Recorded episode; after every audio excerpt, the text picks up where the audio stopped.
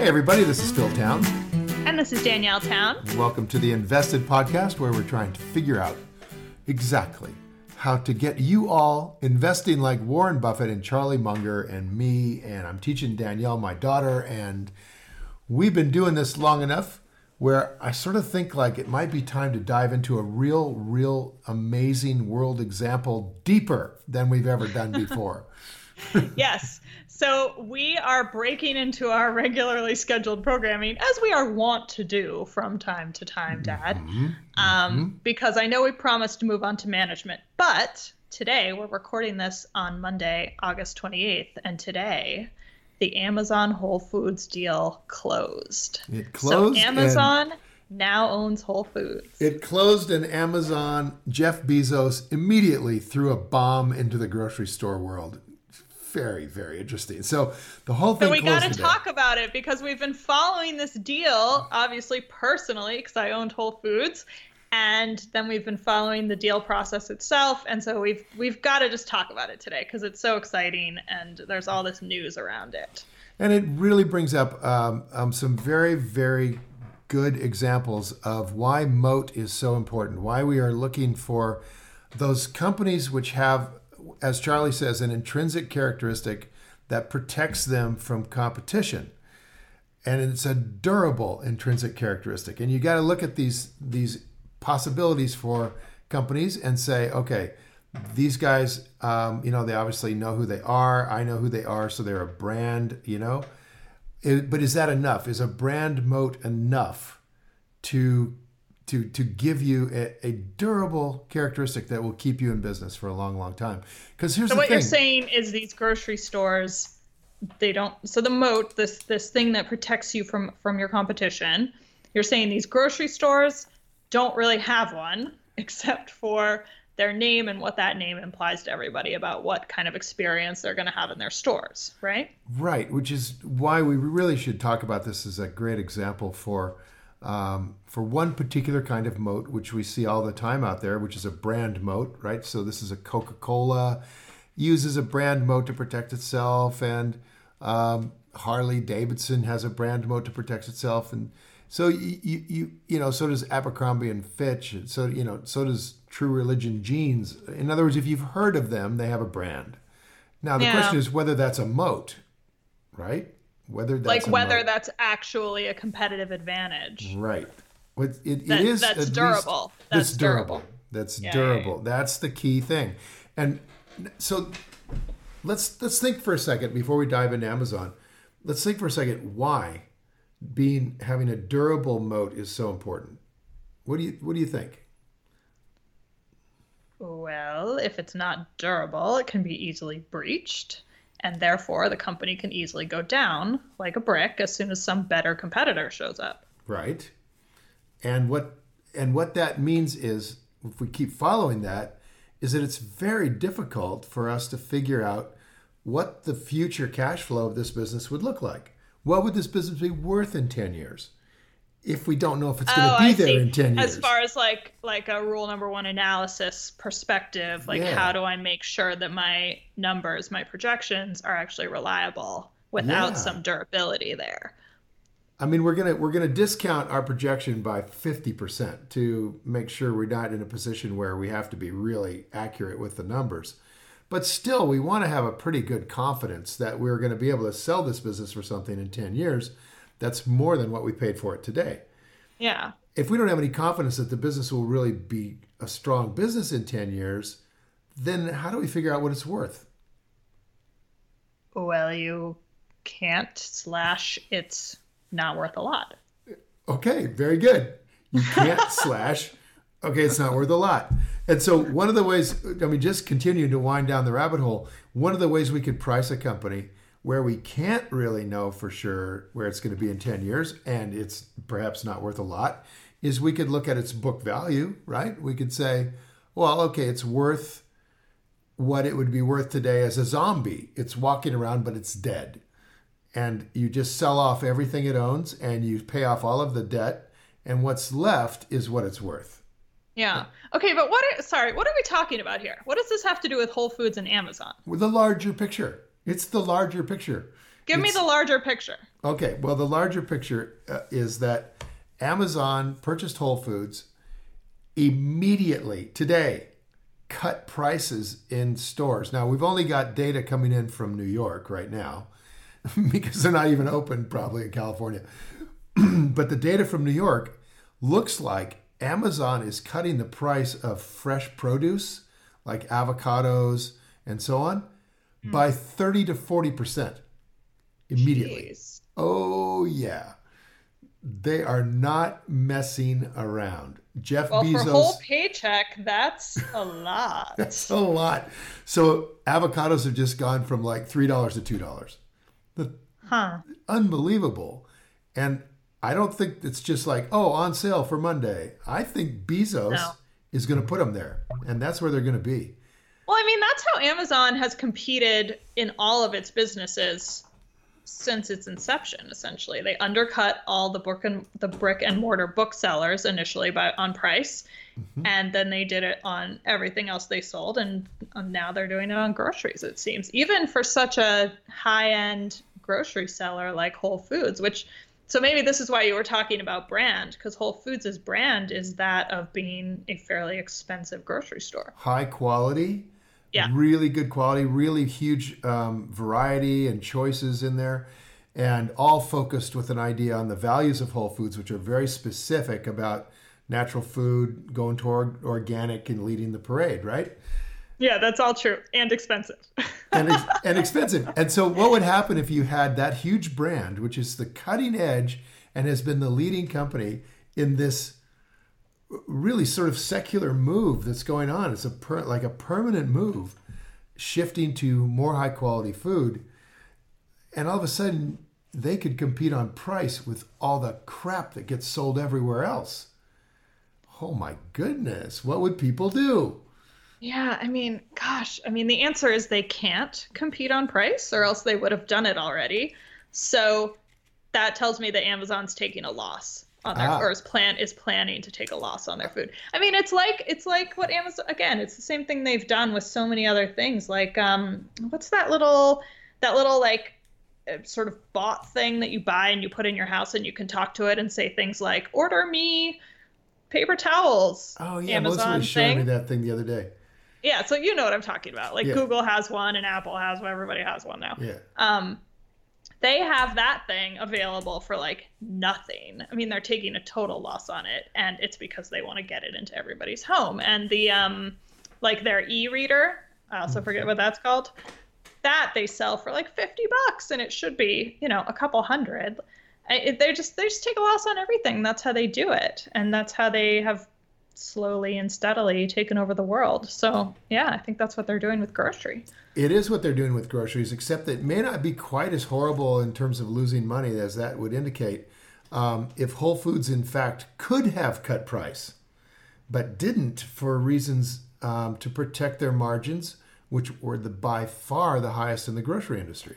Mar- so this is real important to know, I think, when you're looking at a business, is that the margins on a business are how much money that business makes when it sells mm-hmm. something.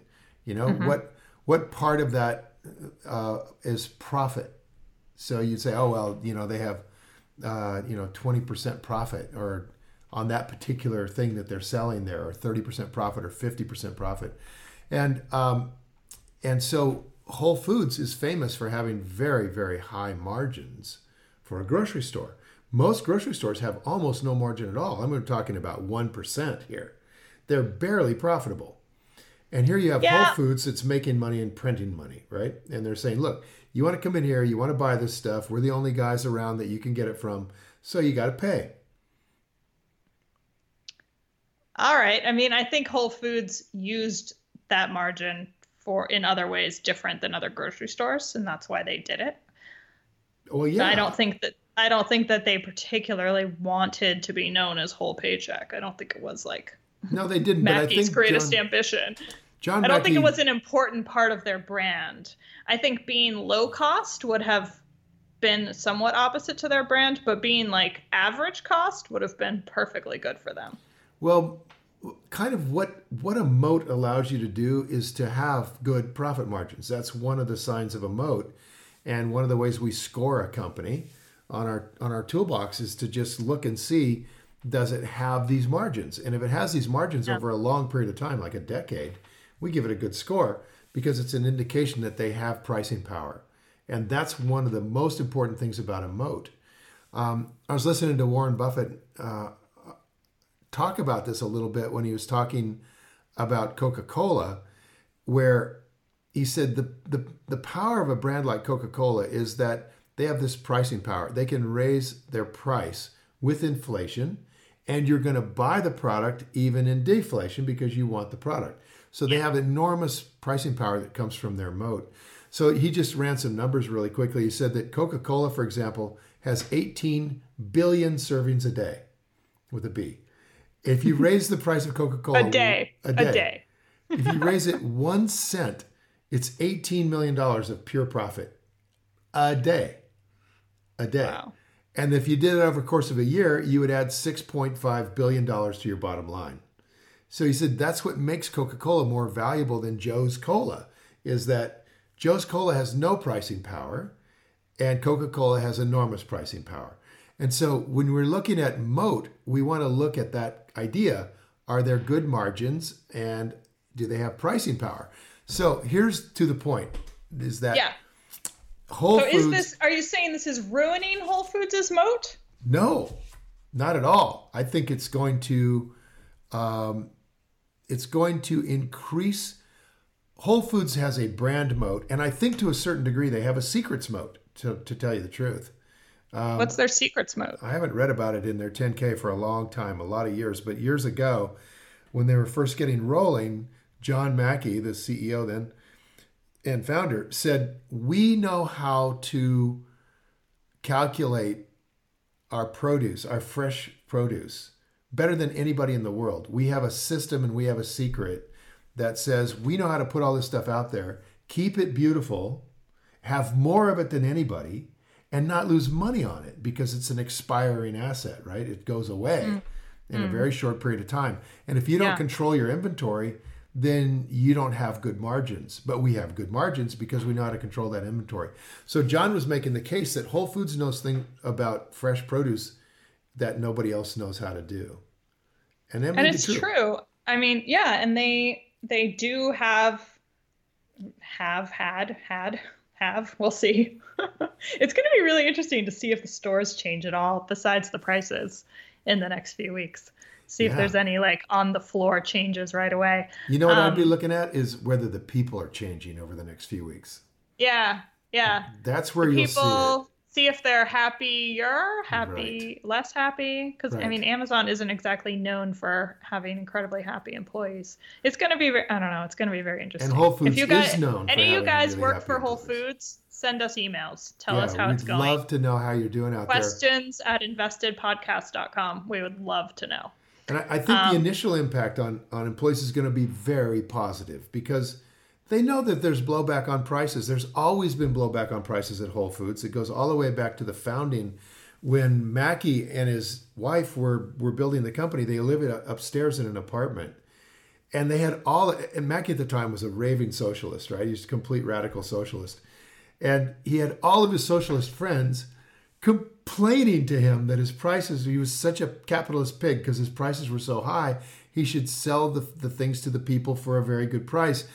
This is when Mackey and his wife were making $200 a month between them profit in the store and barely staying alive above their store.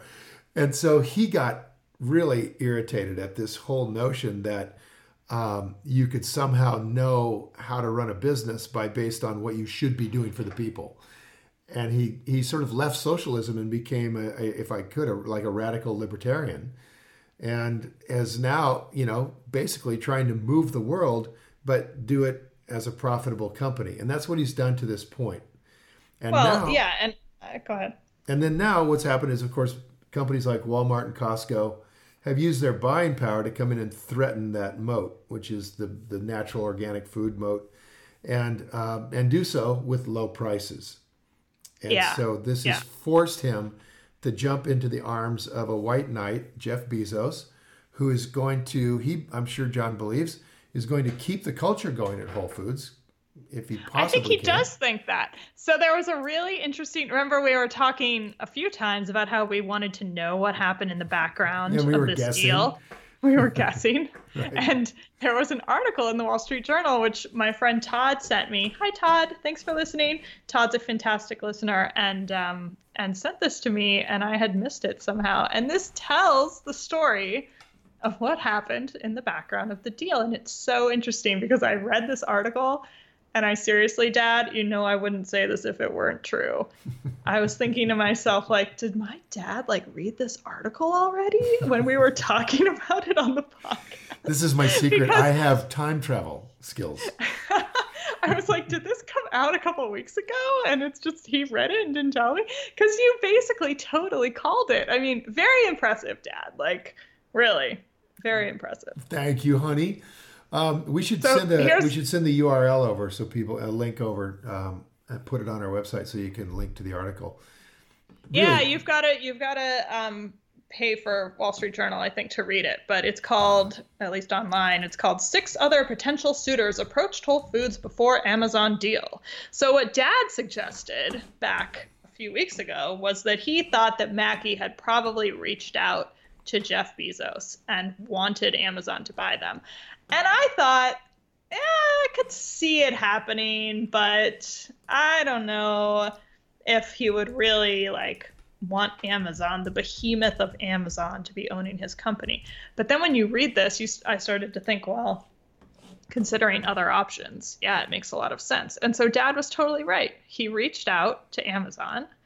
Um, there were, as the headline said, six other companies expressing interest, and I'm sure those other companies were not uh, particularly palatable to John Mackey because he reached out to Amazon, started just discussing an acquisition, and uh, a few others showed up, and eventually Amazon, or sorry, eventually a different company, which they don't name, offered 35 to 40 dollars per share to buy Whole Foods, and Whole Foods was basically like, "Screw you, hell no."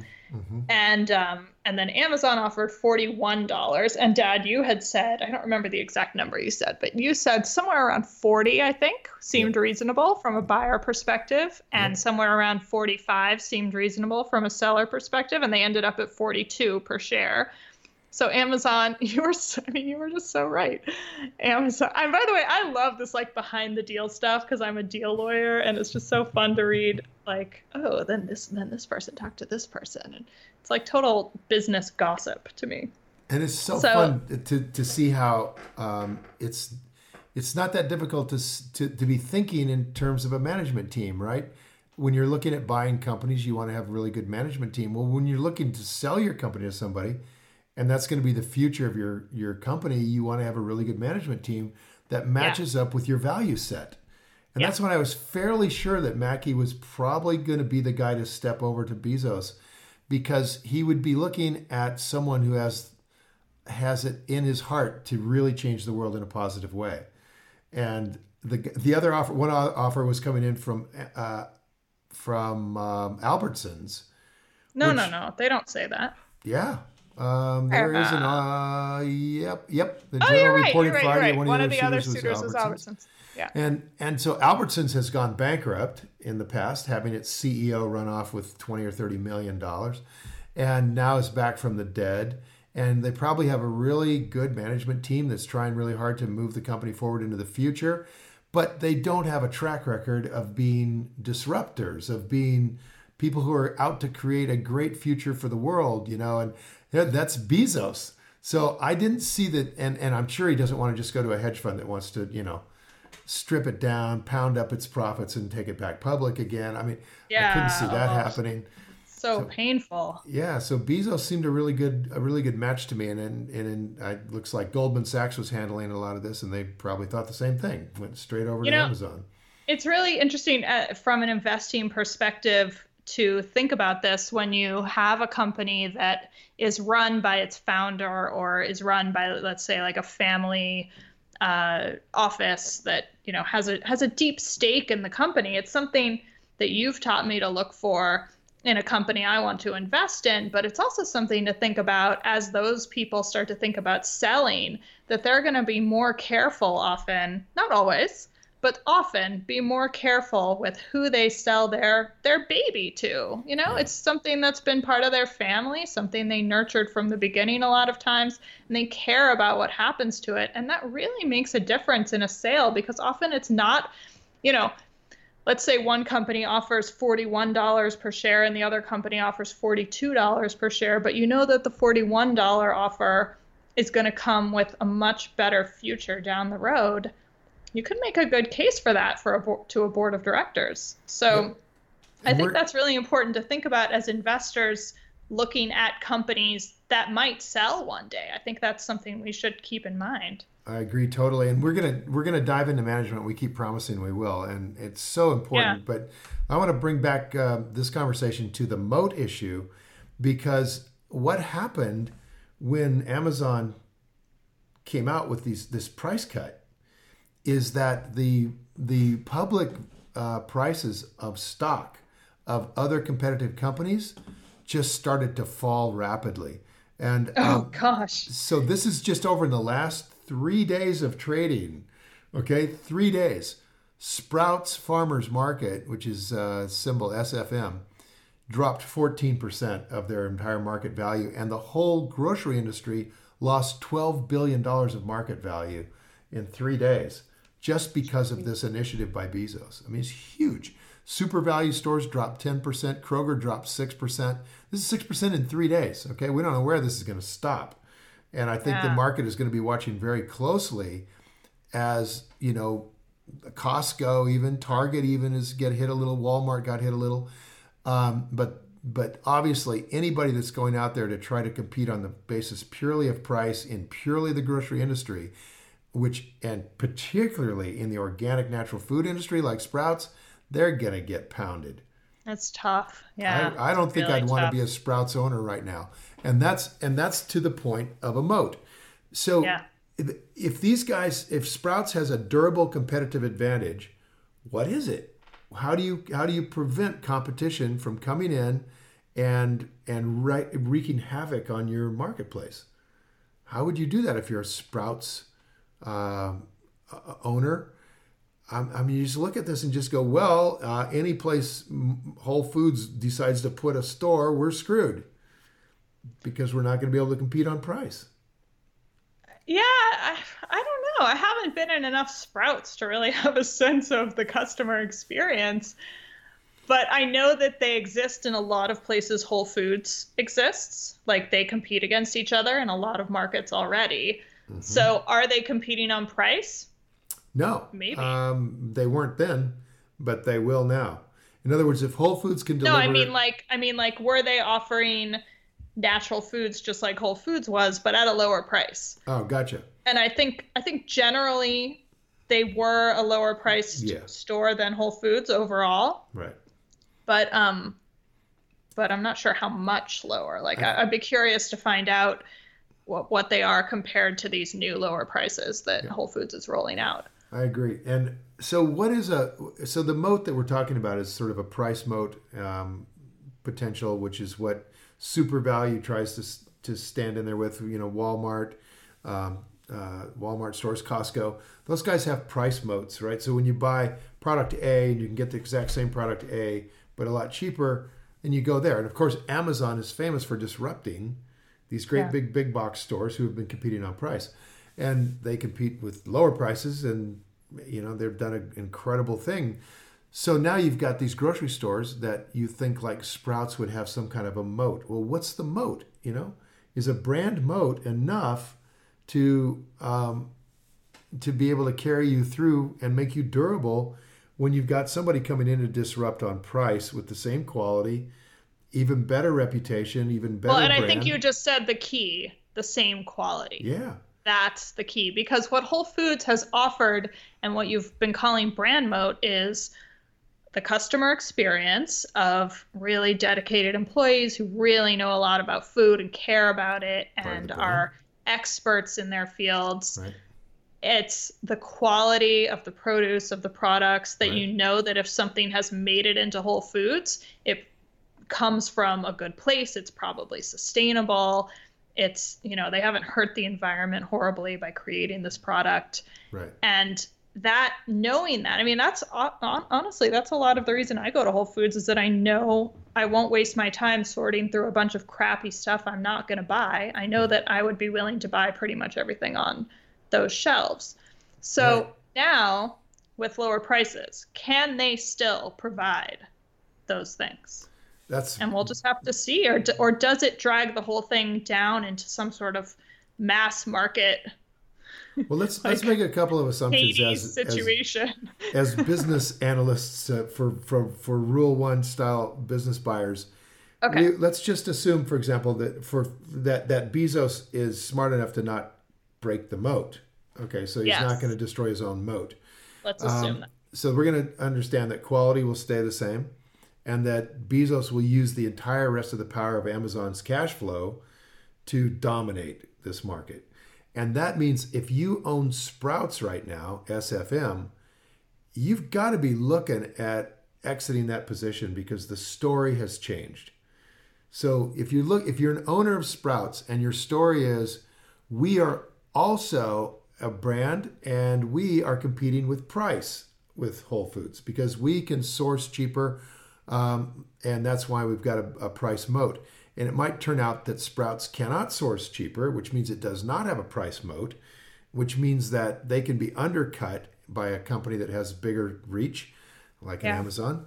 And, and the ability to take losses, like an Amazon. And those guys can uh, basically, you just got to pray that Amazon doesn't bring something into your neighborhood because otherwise you're not going to be successfully competing with that company. They can take you out every place you are. Yeah. So that looks like a very difficult proposition for a company that needs to grow in order to keep its current market value.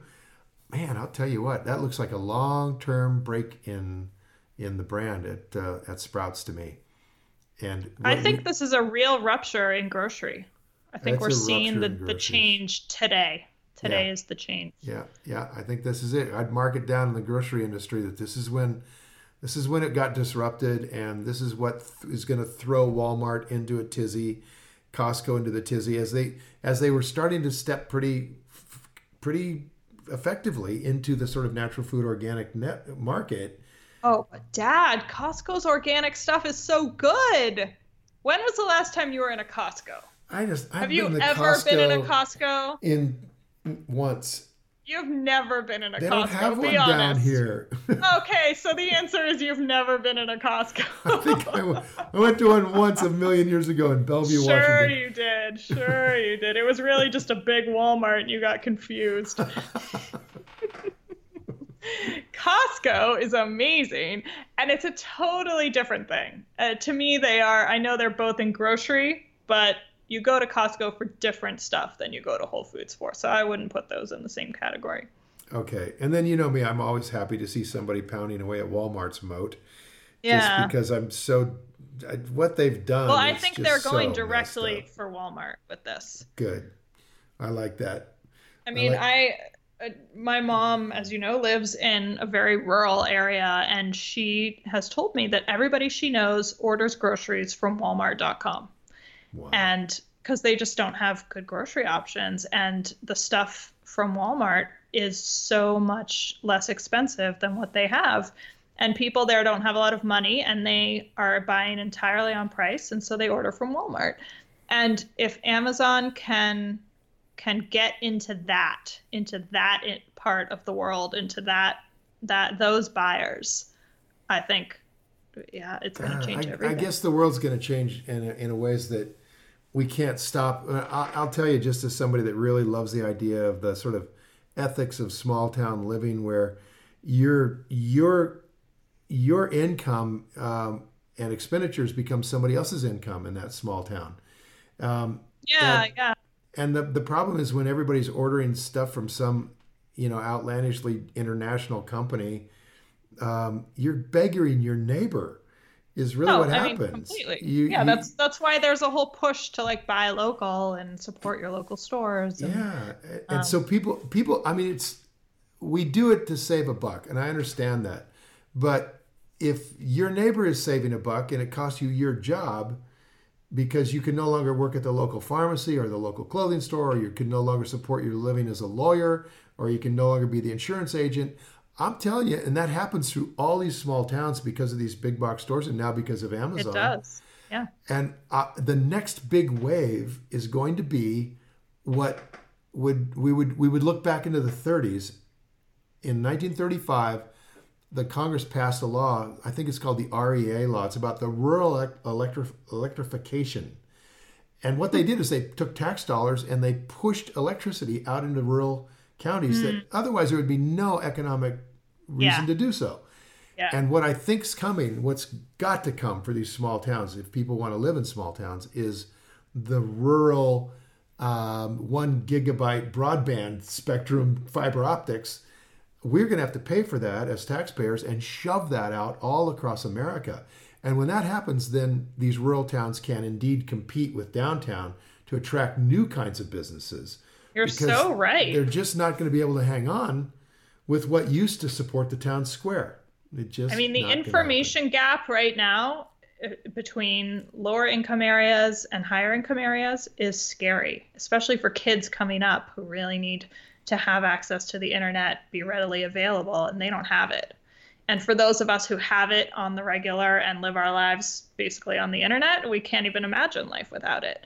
And yet there are lots of people who simply don't have it or have to go to their local library to get it and local libraries are dying. I mean, you're exactly right. It's, that's the next spot that's, that's going next... to come into changing rural life. Yeah. So if you're a politician or you know politicians, tell them to get off their butts and get that rolling because that's something everybody in this country could get behind. You know, getting that kind of broadband power out into the poor neighborhoods and out into the rural neighborhoods is the equivalent of putting electricity out there, you know, 170 or 70 years ago. So, yeah. And so I, for investing, because mm. that's what we're talking about. Yeah, exactly. Let's like what I say to myself when I when we talk about something like that is I got to keep that in mind. You know, like that's what's coming. I got to look as you always say to look 10 years into the future or 20 years into the future. That's what's coming and how do I set up my own um not even investing portfolio, but like where I'm putting my money, my support. Where am I putting my support? yeah. financially in this yeah. world. And if that sounds hard, it is. So I'm not sure I yeah. totally agree with you on that. Um, what? Yeah, I mean, I agree with you in principle and I agree with you emotionally. But as an investor, I understand that if we're looking at something that's going to change the whole world, the question I want to ask is is it going to change the way people chew gum? Right? Or is it going to change the way people, you know, enjoy a burrito? Is it going to change those things? And if the answer is no, then I'm feeling much safer as an investor. I, I, it's very hard to pick the companies that are going to be the winners 20 years later in a seismic shift of society. What's, oh, yeah. A, what's a lot easier is to pick the companies that are not going to be affected at all by that psychic shift of society. And, and if we can do that, we can be very, very good investors and we can simply wait to buy those on sale at the next recession, which is something we're going to enjoy sometime pretty soon. I think that's a really good point that that picking companies now that are not going to get affected by imaginary future stuff is where to go right now. But what I I didn't really mean particular companies because you're right, like who knows what companies are even going to be around in 20 years. I meant more like industries, general shifts, where to where to be looking. Like I'm not really going to look too much at grocery. I'll tell you that. Yeah, and you may be watching carefully if you want to look at restaurants, because yeah. Amazon's acquisition of Whole Foods is the acquisition of a company that's pretty good at delivering restaurant food. Oh, so good. It so is so good. I mean, you I go over to a Whole Foods, they've got like oh. four different kinds of food preparation um, stations, everything from pizza to, to Chinese food, and not to mention the giant servings of salads and all of that. And this Best. all competes against restaurants as well. So if I can have somebody from Amazon's delivery that's system bring over dinner, then that's one night I don't go out to the restaurant. So this is a is so very true. disruptive moment right here. Very, very disruptive. So absolutely you want to be looking in, in areas that are easy to understand and that are going to be around and be unaffected by these amazing shifts in the way we live. And uh, that's what we want to be invested in. So what I want to know about is looking forward. What so okay, fine. You want to pick companies that aren't going to change at all, but I'm a little more interested in companies that might change. And what I want is a John Mackey style, not that you can ever find another one like him, but a, that kind of style of deeply invested CEO founder type. And I want to know about management. So can we get back to that next time? No. No? because I want to I want to talk about another incredibly amazing series of events that happened with Chipotle Mexican Grill and the norovirus and it's just amazing. In my view something that put this company on sale big time. And okay if we can get through that quickly we can then go to management. I'm with you 100% Did you, do you know people like ask me why are you guys so obsessed with chipotle? And i'm like we're not obsessed with Chipotle. Like, I don't even know what you're talking about. And then I realize how much we talk about Chipotle. I know I started writing about it in my first book like 11 years ago. And I, I was buying it at $55 a share. So, yeah, I okay, there's a bit of a, a thing I've got with Chipotle. I think there's a point at which we just have to admit that, fine, we like Chipotle a lot. Everybody like can it. just deal with it. We like it, deal with it. And also, it's just been such a great example um, on so many ways. So I think it's a great example, again, um, of the power of a real moat, which can control price. And let's talk about that a little bit next time. And then on to management. I promise. Yes, we'll get we'll get back to what we meant to talk to talk about. I, I promise. Exactly. Okay. Until then, I guess I guess we, it's time to go play. What do you think? Yeah. All right. All Thanks, right. everybody. Go visit Whole Foods. Let us know what happens. Thanks, you guys. Bye. Bye. Hey, thanks for listening to Invested. We hope you enjoyed this episode. Head over to investedpodcast.com for our show notes and a special offer on how the podcast listeners can attend my three day transformational investing workshop for free, where we just teach the heck out of you for three straight days. We don't sell anything, and we get you a scholarship to come to it for free. So come on over there and take a look at that. And by the way, as our lawyers want me to say, everything discussed on this podcast is either my opinion or Danielle's opinion, my opinion's right, and is not to be taken as investing advice because I am not your investment advisor, nor have I considered your personal situation as your fiduciary. So this podcast is just for your entertainment and education only, and I hope you enjoyed it. So until next time, time to go play.